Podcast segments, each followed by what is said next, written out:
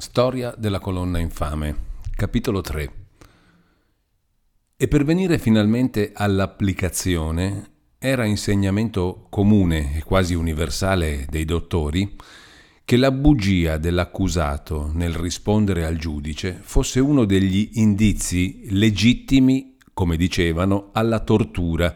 Ecco perché l'esaminatore dell'infelice piazza gli oppose non essere verisimile che lui non avesse sentito parlare di muri imbrattati in porta ticinese e che non sapesse il nome dei deputati coi quali aveva avuto che fare. Ma insegnavan forse che bastasse una bugia qualunque?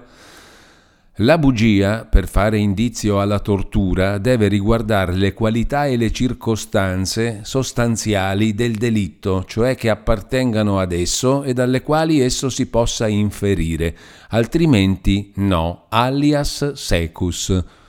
E ancora, la bugia non fa indizio alla tortura se riguarda cose che non aggraverebbero il reo quando le avesse confessate. E bastava secondo loro che il detto dell'accusato paresse al giudice bugia perché questo potesse venire ai tormenti? La bugia, per fare indizio alla tortura, deve essere provata concludentemente o dalla propria confessione del reo o da due testimoni, essendo dottrina comune che due siano necessari a provare un indizio remoto qual è la bugia. Cito, e citerò spesso, il Farinacci come uno dei più autorevoli allora e come gran raccoglitore delle opinioni più ricevute. Alcuni però si contentavano d'un testimonio solo, purché fosse maggiore d'ogni eccezione. Ma che la bugia dovesse risultare da prove legali e non da semplice congettura del giudice, era dottrina comune e non contraddetta. Tali condizioni erano dedotte da quel canone della legge romana, il quale proibiva che cose si è ridotti a proibire quando se ne sono ammesse cent'altre, di cominciare dalla tortura. E se concedessimo ai giudici, dice l'autor medesimo Farinacci, la facoltà di mettere alla tortura i rei senza indizi legittimi e sufficienti, sarebbe come in lor potere il cominciar dalla tortura, e per poter chiamarsi tali devono gli indizi essere verisimili, probabili, non leggeri, né di semplice formalità, ma gravi, urgenti, certi, chiari, anzi più chiari del sole di mezzogiorno, come si suol dire. Si tratta di dare a un uomo un tormento, e un tormento che può decidere della sua vita. Agitur de hominis salute, e perciò non ti maravigliare, o giudice rigoroso, se la scienza del diritto e i dottori richiedono indizi così squisiti e dicono la cosa con tanta forza e la vanno tanto ripetendo, scriveva il Farinacci. Non diremo certamente che tutto questo sia ragionevole, giacché non può esserlo ciò che implica contraddizione.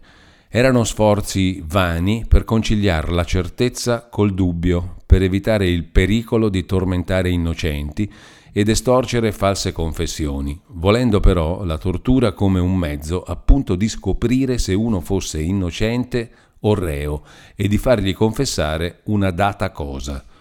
La conseguenza logica sarebbe stata di dichiarare assurda e ingiusta la tortura, ma a questo ostava l'ossequio cieco all'antichità e al diritto romano. Quel libricino dei delitti e delle pene che promosse non solo l'abolizione della tortura, ma la riforma di tutta la legislazione criminale, cominciò con le parole alcuni avanzi di leggi d'un antico popolo conquistatore e parve, com'era, ardire d'un grande ingegno. Un secolo prima sarebbe parsa stravaganza, né c'è da maravigliarsene. Non sei egli visto un ossequio dello stesso genere mantenersi più a lungo, anzi diventare più forte nella politica, più tardi nella letteratura, più tardi ancora in qualche ramo delle belle arti? Viene, nelle cose grandi come nelle piccole, un momento in cui ciò che, essendo accidentale e fattizio, vuol perpetuarsi come naturale e necessario, è costretto a cedere all'esperienza, al ragionamento, alla sazietà, alla moda, a qualcosa di meno, se è possibile, secondo la qualità e l'importanza delle cose medesime. Ma questo momento deve essere preparato. Ed è già un merito non piccolo degli interpreti se, come ci pare, furono essi che lo prepararono, benché lentamente, benché senza avvedersene, per la giurisprudenza. Ma le regole che pure avevano stabilite bastano in questo caso a convincere i giudici anche di positiva prevaricazione. Vollero appunto costoro cominciar dalla tortura, senza entrare in nulla che toccasse circostanze né sostanziali né accidentali del presunto delitto, moltiplicarono interrogazioni inconcludenti per farne uscire dei pretesti di dire alla vittima destinata non è verisimile e dando insieme a inverosimiglianze asserite la forza di bugie legalmente provate, intimar la tortura. È che non cercavano una verità, ma volevano una confessione, non sapendo quanto vantaggio avrebbero avuto nell'esame del fatto supposto, volevano venir presto al dolore, che dava loro un vantaggio pronto e sicuro. Avevan furia. Tutto Milano sapeva, è il vocabolo usato in casi simili, che Guglielmo Piazza aveva unti i muri, gli usci, gli anditi di via della Vetra, e loro che l'avevano nelle mani non l'avrebbero fatto confessar subito a lui? Si dirà forse che in faccia alla giurisprudenza, se non alla coscienza, tutto era giustificato dalla massima detestabile, ma allora ricevuta, che nei delitti più atroci fosse lecito oltrepassare il diritto? Lasciamo da parte che l'opinione più comune, anzi quasi universale, dei giureconsulti era, e se al ciel piace doveva essere, che una tal massima non potesse applicarsi alla procedura, ma soltanto alla pena, giacché, per citare uno dei giuristi, benché si tratti d'un delitto enorme, non consta però che l'uomo l'abbia commesso e finché non consti è dovere che si serbino le solennità del diritto. E solo per farne memoria, e come un di quei tratti notabili con cui l'eterna ragione si manifesta in tutti i tempi, Citeremo anche la sentenza d'un uomo che scrisse sul principio del secolo XV e fu per lungo tempo chiamato il Bartolo del diritto ecclesiastico, Niccolò Tedeschi, arcivescovo di Palermo più celebre, finché fu celebre, sotto il nome di Abate Palermitano. Quanto il delitto è più grave, dice quest'uomo, tanto più le presunzioni devono essere forti, perché dove il pericolo è maggiore bisogna anche andare più cauti. Ma questo, dico, non fa al nostro caso, sempre riguardo alla sola giurisprudenza, perché il claro attesta che nel foro di Milano prevaleva la consuetudine contraria, cioè era in quei casi permesso al giudice d'oltrepassare il diritto anche nell'inquisizione, Regola, dice il Riminaldi, altro già celebre giureconsulto, da non riceversi negli altri paesi. E il Farinacci soggiunge, ha ragione. Ma vediamo come il claro medesimo interpreti una tal regola. Si viene alla tortura quantunque gli indizi non siano in tutto sufficienti, in totum sufficientia, scrive il Claro, né provati da testimoni maggiori d'ogni eccezione e spesse volte anche senza aver data al reo copia del processo informativo. E dove tratta in particolare degli indizi legittimi alla tortura, li dichiara espressamente necessari non solo nei delitti minori, ma anche nei maggiori e negli atrocissimi, anzi nel delitto stesso di lesa maestà. Si contentava dunque di indizi meno rigorosamente provati, ma li voleva provati in qualche maniera, di testimoni meno autorevoli, ma voleva testimoni, di indizi più leggeri, ma voleva indizi reali relativi al fatto, Voleva insomma rendere più facile al giudice la scoperta del delitto, non dargli la facoltà di tormentare sotto qualunque pretesto chiunque gli venisse nelle mani. Sono cose che una teoria astratta non riceve, non inventa, non sogna neppure, bensì la passione le fa. Intimò dunque l'iniquo esaminatore al piazza che dica la verità, per qual causa nega di sapere che siano state onte le muraglie, et di sapere come si chiamino li deputati che altrimente, come cose inguerisimili, si metterà alla corda per aver la verità di queste inguerisimilitudini. Se me la vogliono anche far attaccare al collo, lo faccino, che di queste cose che mi hanno interrogato non ne so niente rispose l'infelice con quella specie di coraggio disperato con cui la ragione sfida alle volte la forza, come per farle sentire che a qualunque segno arrivi non arriverà mai a diventar ragione. E si veda a che miserabile astuzia dovettero ricorrere quei signori per dare un po' più di colore al pretesto. Andarono, come abbiamo detto, a caccia d'una seconda bugia per poter parlarne con la formula del plurale. Cercarono un altro zero per ingrossare un conto in cui non avevano potuto fare entrare nessun numero. È messo alla tortura, gli si intima che si risolva di dire la verità. Risponde tra gli urli e i gemiti e le invocazioni e le supplicazioni. L'ho detta, signore. Insistono. Ah, per amor di Dio, grida l'infelice. Vostra signoria, mi facci lasciar giù, che dirò quello che so, mi facci dare un po' d'acqua. È lasciato giù, messo a sedere, interrogato di nuovo. Risponde: Io non so niente, vostra signoria, mi facci dare un poco d'acqua. Quanto è cieco il furore. Non veniva loro in mente che quello che volevan cavargli di bocca per forza avrebbe potuto addurlo lui come un argomento fortissimo della sua innocenza se fosse stato la verità come, con atroce sicurezza, ripetevano.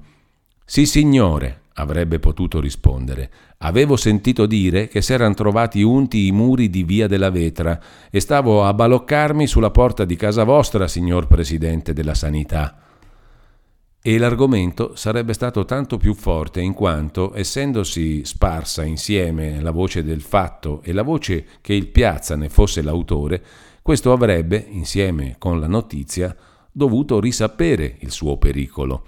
Ma questa osservazione così ovvia e che il furore non lasciava venire in mente a coloro, non poteva nemmeno venire in mente all'infelice, perché non gli era stato detto di cosa fosse imputato. Volevan prima domarlo coi tormenti. Questi erano per loro gli argomenti verosimili e probabili richiesti dalla legge. Volevan fargli sentire quale terribile immediata conseguenza veniva dal risponder loro di no. Volevano che si confessasse bugiardo una volta per acquistare il diritto di non credergli quando avrebbe detto sono innocente, ma non ottennero l'iniquo intento. Il piazza, rimesso alla tortura, alzato da terra, intimatogli che verrebbe alzato di più, eseguita la minaccia e sempre incalzato a dir la verità, rispose sempre L'ho detta, prima urlando, poi a voce bassa, finché i giudici, vedendo che ormai non avrebbe più potuto rispondere in nessuna maniera, lo fecero lasciar giù e ricondurre in carcere.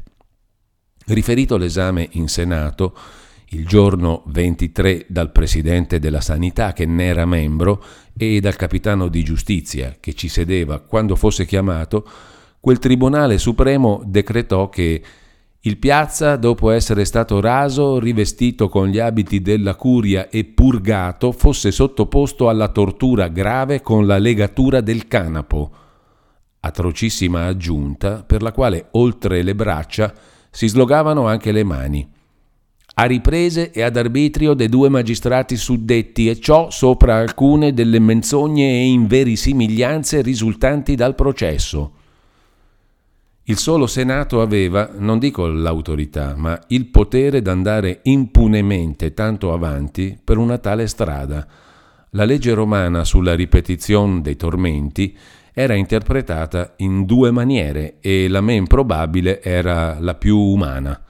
Molti dottori, seguendo forse Odofredo, che è il solo citato da Cino da Pistoia e il più antico dei citati dagli altri, intesero che la tortura non si potesse rinnovare se non quando fossero sopravvenuti nuovi indizi, più evidenti dei primi, e condizione che fu aggiunta poi di diverso genere. Molt'altri, seguendo Bartolo, intesero che si potesse quando i primi indizi fossero manifesti, evidentissimi, urgentissimi e quando, condizione aggiunta poi anche questa, la tortura fosse stata leggiera. Ora, né l'una né l'altra interpretazione faceva punto al caso. Nessun nuovo indizio era emerso e i primi erano che due donne avevano visto il piazza toccar qualche muro e ciò che era indizio insieme e corpo del delitto, i magistrati avevano visto alcuni segni di materia ontuosa su quei muri, abbruciacchiati e affumicati, e segnatamente in un andito dove il piazza non era entrato. Di più, questi indizi, quanto manifesti, evidenti e urgenti, ognuno lo vede, non erano stati messi alla prova, discussi col reo. Ma che dico? Il decreto del Senato non fa neppur menzione di indizi relativi al delitto, non applica neppur la legge a torto, fa come se non ci fosse, contro ogni legge, contro ogni autorità, come contro ogni ragione, ordina che il piazza sia torturato di nuovo sopra alcune bugie e inverosimiglianze. Ordina cioè a suoi delegati di rifare e più spietatamente ciò che avrebbe dovuto punirli d'aver fatto, perciò che era, e poteva non essere, dottrina universale, canone della giurisprudenza, che il giudice inferiore, il quale avesse messo un accusato alla tortura senza indizi legittimi, fosse punito dal superiore. Ma il Senato di Milano era Tribunal Supremo in questo mondo, si intende, e il Senato di Milano, da cui il pubblico aspettava la sua vendetta, se non la salute, non doveva essere men destro, men perseverante, men fortunato scopritore di Caterina Rosa, che tutto si faceva con l'autorità di costei, quel suo allora mi viene in pensiero se a caso fosse un poco uno di quelli, come era stato il primo movente del processo, così ne era ancora il regolatore e il modello, se non che colei aveva cominciato col dubbio, i giudici con la certezza. E non paia strano di vedere un tribunale farsi seguace ed emulo di una o di due donnicciole, giacché, quando s'è per la strada della passione, è naturale che i più ciechi guidino. Non paia strano il vedere uomini i quali non dovevano essere, anzi non erano certamente di quelli che vogliono il male per il male, vederli, dico, violare così apertamente e crudelmente ogni diritto giacché il credere ingiustamente è strada a ingiustamente operare, fin dove l'ingiusta persuasione possa condurre, e se la coscienza esita, si inquieta, avverte, le grida d'un pubblico hanno la funesta forza, in chi dimentica d'avere un altro giudice, di soffogare i rimorsi, anche di impedirli. Il motivo di quelle odiose, se non crudeli prescrizioni di tosare, rivestire, purgare, lo diremo con le parole del Verri. In quei tempi credevasi che o nei capelli e peli, ovvero nel vestito, o persino negli intestini, trangugiandolo, potesse avere un amuleto o patto col demonio, onde, rasandolo, spogliandolo e purgandolo, ne venisse disarmato. E questo era veramente dei tempi. La violenza era un fatto, con diverse forme, di tutti i tempi, ma una dottrina di nessun tempo. Quel secondo esame non fu che una ugualmente assurda e più atroce ripetizione del primo e con lo stesso effetto. L'infelice Piazza, interrogato prima e contraddetto con cavilli, che si direbbero puerili, se a nulla d'un tal fatto potesse convenire un tal vocabolo, e sempre su circostanze indifferenti al supposto delitto e senza mai accennarlo nemmeno, fu messo a quella più crudele tortura che il Senato aveva prescritta. N'ebbero parole di dolor disperato, parole di dolor supplichevole, nessuna di quelle che desideravano e per ottener le quali avevano il coraggio di sentire, di far dire quell'altare. Ah, Dio mio, ah, che assassinamento è questo! Ah, signor fiscale, fatemi almeno appiccar presto, fatemi tagliar via la mano, ammazzatemi, Lasciatemi almeno riposare un poco. Ah, signor Presidente, per amor di Dio, fatemi dar da bere. Ma insieme. Non so niente, la verità l'ho detta. Dopo molte e molte risposte tali, a quella freddamente e freneticamente ripetuta istanza di dir la verità, gli mancò la voce, ammutolì. Per quattro volte non rispose, finalmente poté dire ancora una volta con voce fioca, non so niente, la verità l'ho già detta.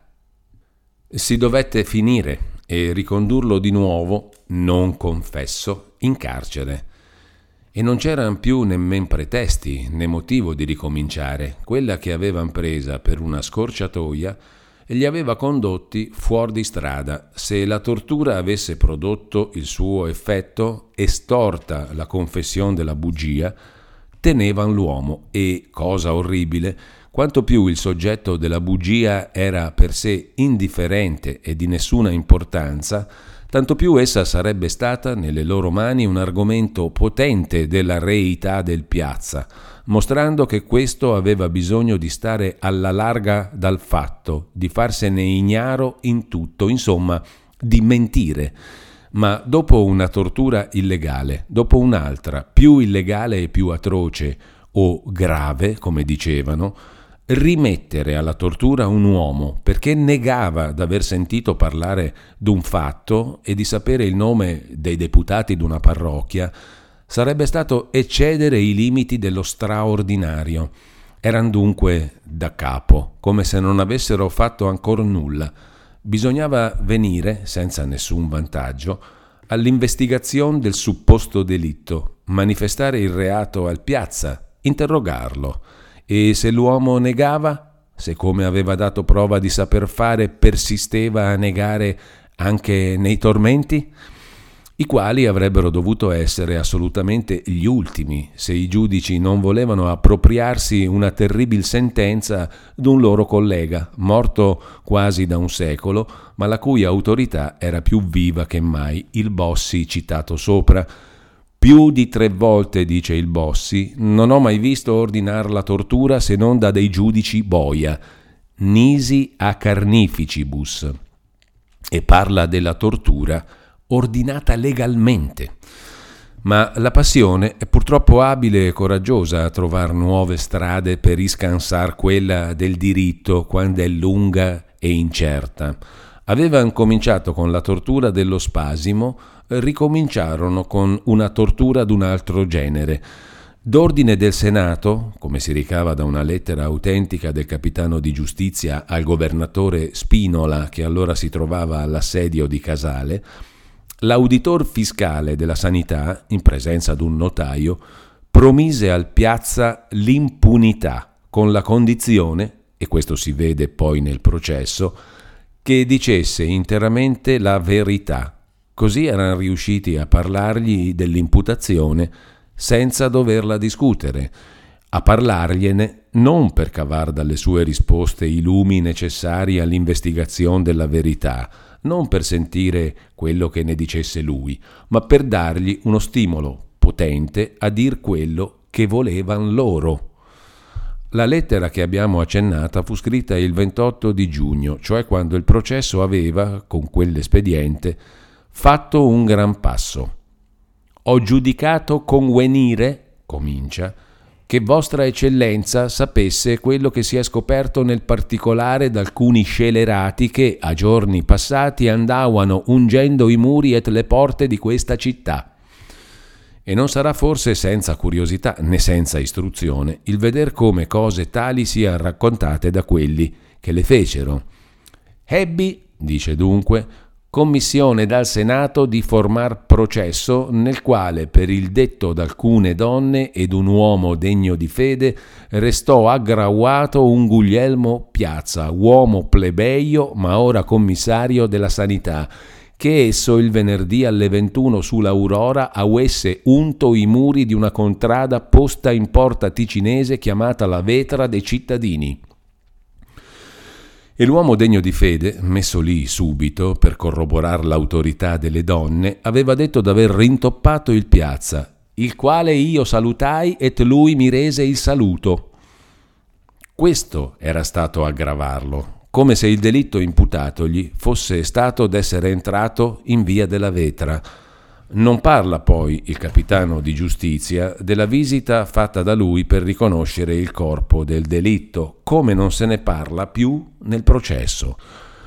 Fu dunque, prosegue, incontinente preso costui. E non parla della visita fattagli in casa dove non si trovò nulla di sospetto e tessendosi maggiormente nel suo esame aggravato, s'è visto, Fu messo ad una grave tortura, ma non confessò il delitto. Se qualcheduno avesse detto allo Spinola che il Piazza non era stato interrogato punto intorno al delitto, lo Spinola avrebbe risposto sono positivamente informato del contrario. Il capitano di giustizia mi scrive non questa cosa, appunto, che era inutile, ma un'altra che la sottintende, che la suppone necessariamente. Mi scrive che messo ad una grave tortura, non lo confessò. Se l'altro avesse insistito, come? Avrebbe potuto dire l'uomo celebre e potente, volete voi che il capitano di giustizia si faccia beffe di me a segno di raccontarmi come una notizia importante che non è accaduto quello che non poteva accadere? Eppure era proprio così. Cioè, non era che il capitano di giustizia volesse farsi beffe del governatore, era che avevano fatta una cosa da non potersi raccontare nella maniera appunto che l'avevano fatta. Era ed è che la falsa coscienza trova più facilmente pretesti per operare che formule per render conto di quello che ha fatto.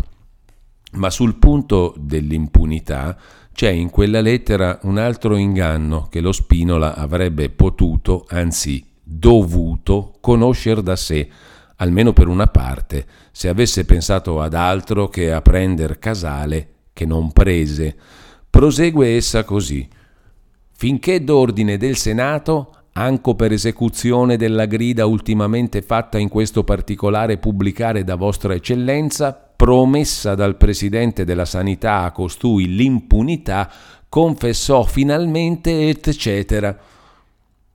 Nel capitolo 31 dello scritto antecedente si è fatto menzione d'una grida con la quale il Tribunale della Sanità prometteva premio e impunità a chi rivelasse gli autori degli imbrattamenti trovati sulle porte e sui muri delle case la mattina del 18 di maggio e si è anche accennata una lettera del tribunale suddetto al governatore su quel fatto. In essa, dopo aver protestato che quella grida era stata pubblicata con partecipazione del signor Gran Cancelliere, il quale faceva le veci del governatore, pregavan questo di corroborarla con altra sua, con promessa di maggior premio.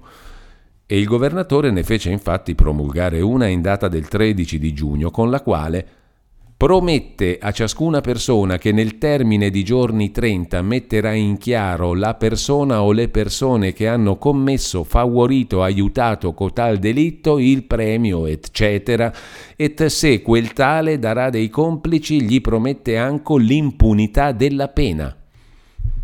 Ed è per l'esecuzione di questa grida, così espressamente circoscritta a un fatto del 18 di maggio, che il capitano di giustizia dice essersi promessa l'impunità all'uomo accusato d'un fatto del 21 di giugno e lo dice a quel medesimo che l'aveva, se non altro, sottoscritta.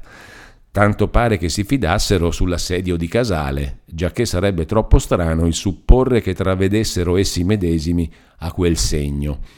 Ma che bisogno avevano d'usare un tal raggiro con lo Spinola? Il bisogno d'attaccarsi alla sua autorità, di travisare un atto irregolare e abusivo e secondo la giurisprudenza comune e secondo la legislazione del paese.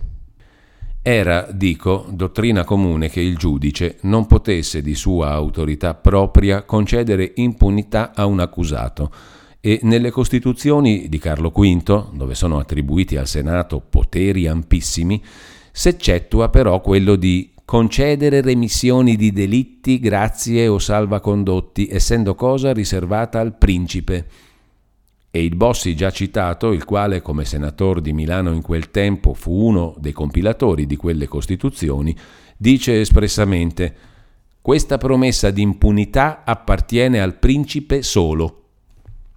Ma perché mettersi nel caso d'usare un tal raggiro quando potevano ricorrere a tempo al governatore, il quale aveva sicuramente dal principe un tal potere e la facoltà di trasmetterlo? e non è una possibilità immaginata da noi, è quello che fecero essi medesimi all'occasione d'un altro infelice involto più tardi in quel crudele processo. L'atto è registrato nel processo medesimo in questi termini. Ambrosio Spinola eccetera, in conformità del parere datoci dal Senato con lettera dei cinque del corrente, concederete impunità in virtù della presente a Stefano Baruello, condannato come dispensatore et fabbricatore degli onti pestiferi sparsi per questa città, ad estinzione del popolo, se dentro del termine che gli sarà statuito dal detto Senato manifesterà gli autori et complici di tale misfatto. Al Piazza l'impunità non fu promessa con un atto formale e autentico, furono parole dettegli dall'auditore della sanità fuori del processo e questo si intende. Un tal atto sarebbe stato una falsità troppo evidente se s'attaccava alla grida, un'usurpazione di potere se non s'attaccava a nulla. Ma perché, aggiungo, levarsi in certo modo la possibilità di mettere in forma solenne un atto di tanta importanza? Questi perché non possiamo certo saperli positivamente, ma vedremo più tardi cosa servisse ai giudici l'aver fatto così. Ad ogni modo, l'irregolarità d'un tal procedere era tanto manifesta che il difensor del Padiglia la notò liberamente benché, come protesta con gran ragione, non avesse bisogno d'uscire da ciò che riguardava direttamente il suo cliente per riscolparlo dalla pazza accusa, benché, senza ragione e con poca coerenza, ammetta un delitto reale e dei veri colpevoli in quel mescuglio di immaginazioni e di invenzioni. Ciò nonostante, ad abbondanza come si dice, e per indebolire tutto ciò che potesse aver relazione con quell'accusa, fa varie eccezioni alla parte del processo che riguarda gli altri e a proposito dell'impunità, senza impugnar l'autorità del Senato in tal materia, che alle volte gli uomini si tengono più offesi a mettere in dubbio il loro potere che la loro rettitudine, oppone che il Piazza fu introdotto nanti detto signor auditore solamente quale non aveva alcuna giurisdizione, procedendo perciò nullamente e contro i termini di ragione. E parlando della menzione che fu fatta più tardi e occasionalmente di quella impunità, dice Eppure sino a quel punto non appare né si legge in processo impunità, quale pure, nanti detta redarguzione, doveva constare in processo secondo i termini di ragione. In quel luogo delle difese c'è una parola buttata là come incidentalmente, ma significantissima. Ripassando gli atti che precedettero l'impunità, l'avvocato non fa alcuna eccezione espressa e diretta alla tortura data al piazza, ma ne parla così.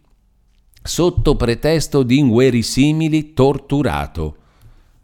Ed è, mi pare, una circostanza degna d'osservazione che la cosa sia stata chiamata col suo nome anche allora, anche davanti a quelli che ne erano gli autori, e da uno che non pensava appunto a difendere la causa di chi ne era stato la vittima. Bisogna dire che quella promessa di impunità fosse poco conosciuta dal pubblico, giacché il Ripamonti, raccontando i fatti principali del processo nella sua storia della peste, non ne fa menzione, anzi l'esclude indirettamente.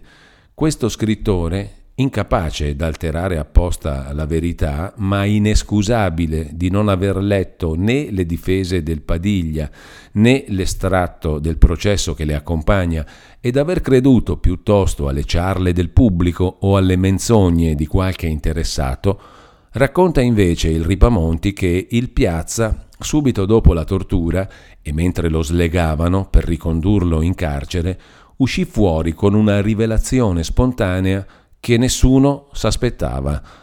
La bugiarda rivelazione fu fatta bensì, ma il giorno seguente, dopo l'abboccamento con l'auditore e a gente che se l'aspettava benissimo, sicché, se non fossero rimasti quei pochi documenti, se il Senato avesse avuto che fare soltanto col pubblico e con la storia, avrebbe ottenuto l'intento d'abbuiar quel fatto così essenziale al processo e che diede le mosse a tutti gli altri che vennero dopo.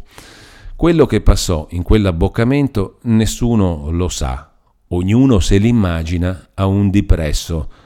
È assai verosimile, dice il Verri, che nel carcere stesso si sia persuaso a quest'infelice che, persistendo egli nel negare ogni giorno, sarebbe ricominciato lo spasimo, che il delitto si credeva certo e altro spediente non esservi per lui fuorché l'accusarsene e nominare i complici. Così avrebbe salvata la vita e si sarebbe sottratto alle torture pronte a rinnovarsi ogni giorno.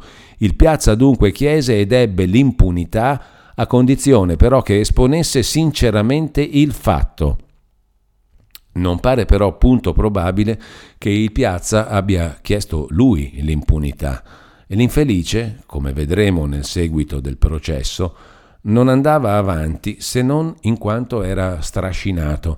Ed è ben più credibile che per fargli fare quel primo così strano e orribile passo per tirarlo a calunniar sé e gli altri l'auditore gliel'abbia offerta.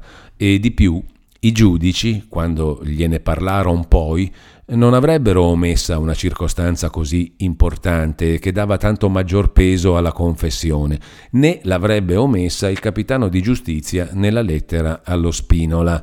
Ma chi può immaginare i combattimenti di quell'animo, a cui la memoria così recente dei tormenti avrà fatto sentire a vicenda il terror di soffrirli di nuovo e l'orrore di farli soffrire, a cui la speranza di fuggire una morte spaventosa non si presentava che accompagnata con lo spavento di cagionarla a un altro innocente, confessando, giacché non poteva credere che fossero per abbandonare una preda senza averne acquistata un'altra almeno, che volessero finire senza una condanna. Cedette abbracciò quella speranza, per quanto fosse orribile, incerta, assunse l'impresa, per quanto fosse mostruosa e difficile, deliberò di mettere una vittima in suo luogo, ma come trovarla? A che filo attaccarsi? Come scegliere tra nessuno? Lui era stato un fatto reale che aveva servito d'occasione e di pretesto per accusarlo. Era entrato in via della vetra, era andato rasente al muro, l'aveva toccato. Una sciagurata aveva traveduto, ma qualche cosa. Un fatto altrettanto innocente e altrettanto indifferente fu, si vede, quello che gli suggerì la persona e la favola. Il barbiere Gian Giacomo Mora componeva e spacciava un unguento contro la peste, uno dei mille specifici che avevano e dovevano aver credito, mentre faceva tanta strage un male di cui non si conosce il rimedio, e in un secolo in cui la medicina aveva ancora così poco imparato a non affermare e insegnato a non credere. Pochi giorni prima d'essere arrestato, il Piazza aveva chiesto di quell'unguento al barbiere Mora, questo aveva promesso di preparargliene e, avendolo poi incontrato sul carrobio, la mattina stessa del giorno che seguì l'arresto, gli aveva detto che il vasetto era pronto e venisse a prenderlo. Volevano dal piazza una storia d'unguento, di concerti, di via della vetra. Quelle circostanze così recenti gli servirono di materia per comporne una se si può chiamar comporre, l'attaccare a molte circostanze reali un'invenzione incompatibile con esse. Il giorno seguente, 26 di giugno, il piazza è condotto davanti agli esaminatori e l'auditore gli intima che dica conforme a quello che extrajudicialmente confessò a me alla presenza anche del notaro Balbiano, se sa chi è il fabbricatore degli unguenti con quali tante volte si sono trovate ontate le porta et mura delle case et cadenazzi di questa città. Ma il disgraziato, che mentendo a suo dispetto cercava di scostarsi il possibile meno dalla verità, rispose soltanto A me l'ha dato lui l'unguento, il barbiero. Sono le parole tradotte letteralmente, ma messe così fuori di luogo dal Ripamonti. Dedit unguenta mihi tonsor. Gli si dice che nomini il detto barbiero. E il suo complice, il suo ministro, in un tale attentato risponde Credo abbi nome Gio Iacomo, la cui parentela, il cognome, non so. Non sapeva di certo che dove stesse di casa, anzi di bottega, e a un'altra interrogazione lo disse. Gli domandano se da detto barbiero lui constituto ne ha avuto o poco o assai di detto unguento. Risponde Me ne ha dato tanta quantità come potrebbe capire questo calamaro che è qua sopra la tavola. Se avesse ricevuto dal Mora il vasetto del preservativo che gli aveva chiesto, avrebbe descritto quello, ma non potendo cavar nulla dalla sua memoria, s'attacca a un oggetto presente per attaccarsi a qualcosa di reale. Gli domandano se detto barbiero è amico di lui constituto. E qui, non accorgendosi come la verità che gli si presenta alla memoria faccia ai cozzi con l'invenzione, risponde È amico, signor sì, buon dì, buon anno, è amico, signor sì. Vale a dire che lo conosceva appena di saluto. Ma gli esaminatori, senza far nessuna osservazione, passano a domandargli con quale occasione detto barbiero gli ha dato detto onto. Ed ecco cosa rispose. Passai di là et lui chiamandomi mi disse, vi ho puoi da dare un non so che. Io gli dissi che cosa era et egli disse, è non so che onto. Et io dissi, sì sì, verrò puoi a torlo. Et così da lì a due o tre giorni me lo diede puoi altera le circostanze materiali del fatto quanto è necessario per accomodarlo alla favola, ma gli lascia il suo colore e alcune delle parole che riferisce erano probabilmente quelle che erano corse davvero tra loro, parole dette in conseguenza d'un concerto già preso a proposito d'un preservativo, le dà per dette all'intento di proporre, di punto in bianco, un avvelenamento almen tanto pazzo quanto atroce con tutto ciò gli esaminatori vanno avanti con le domande sul luogo, sul giorno, sull'ora della proposta e della consegna e, come contenti di quelle risposte, ne chiedono dell'altre. Che cosa gli disse quando gli consegnò il detto vasetto di onto? Mi disse, pigliate questo vasetto e tongete le muraglie qui adietro e poi venete da me che auerete una mano de danari. Ma perché il barbiero, senza arrischiare, non ungeva da sé di notte? Postilla qui, stavo per dire, esclama il Verri. E una tale inverosimiglianza avventa, per dir così, ancor più in una risposta successiva. Interrogato se il detto barbiero assignò a lui constituto il luogo preciso da ongere, risponde mi disse che ongessi lì, nella vedra dei cittadini, et che cominciassi dal suo uschio, dove in effetti cominciai. Nemmeno l'uscio suo proprio aveva unto il barbiere. Postilla qui di nuovo il Verri, e non ci voleva certo la sua perspicacia per fare un'osservazione simile, ci volle l'accecamento della passione per non farla o la malizia della passione per non farne conto se, come è più naturale, si presentò anche alla mente degli esaminatori. L'infelice inventava così a stento e come per forza e solo quando era eccitato e come punto dalle domande che non si saprebbe indovinare se quella promessa di danari sia stata immaginata da lui per dar qualche ragione dell'avere accettata una commissione di quella sorte, o se gli fosse stata suggerita da un'interrogazione dell'auditore in quel tenebroso abboccamento.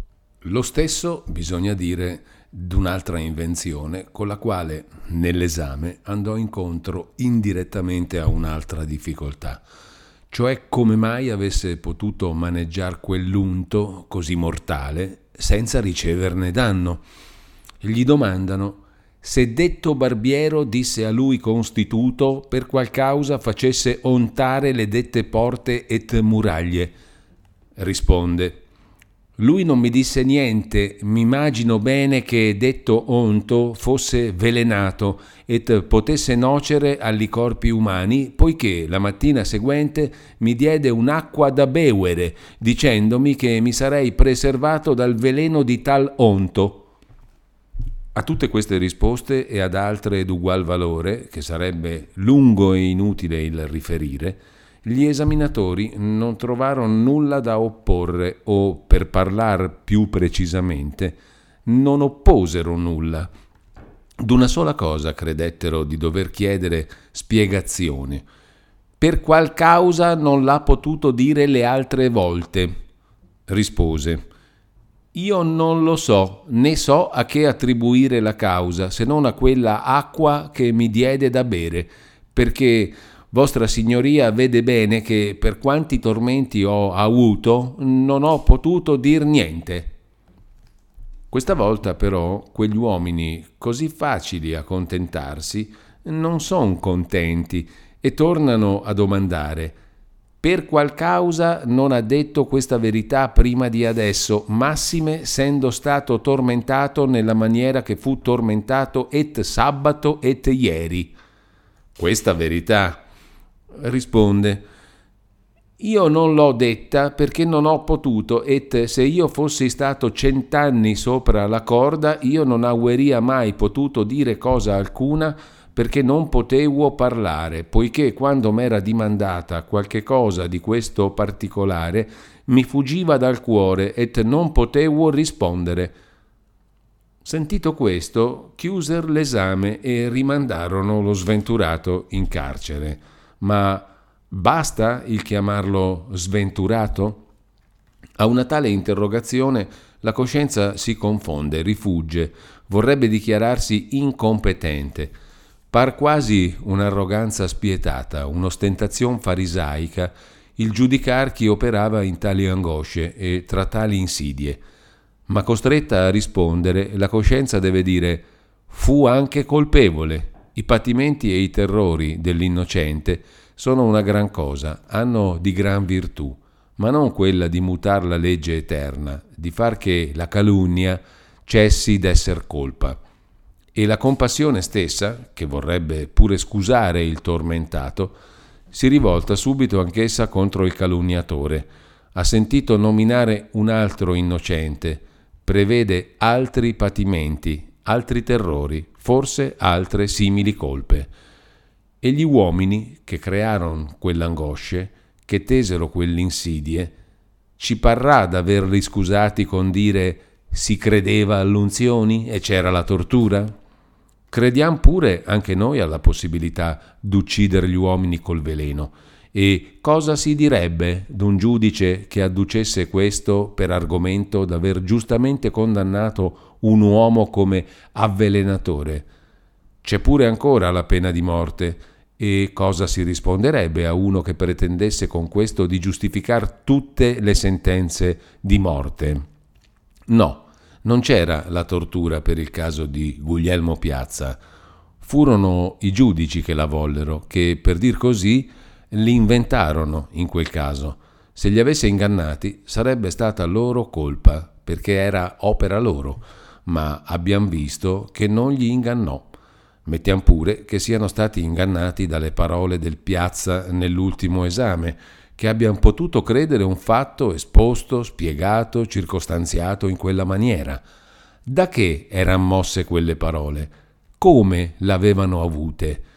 Con un mezzo sull'illegittimità del quale non dovevano ingannarsi. E non si ingannarono, infatti, poiché cercarono di nasconderlo e di travisarlo se per impossibile tutto quello che venne dopo fosse stato un concorso accidentale di cose, le più atte a confermare l'inganno, la colpa rimarrebbe ancora a coloro che gli avevano aperta la strada.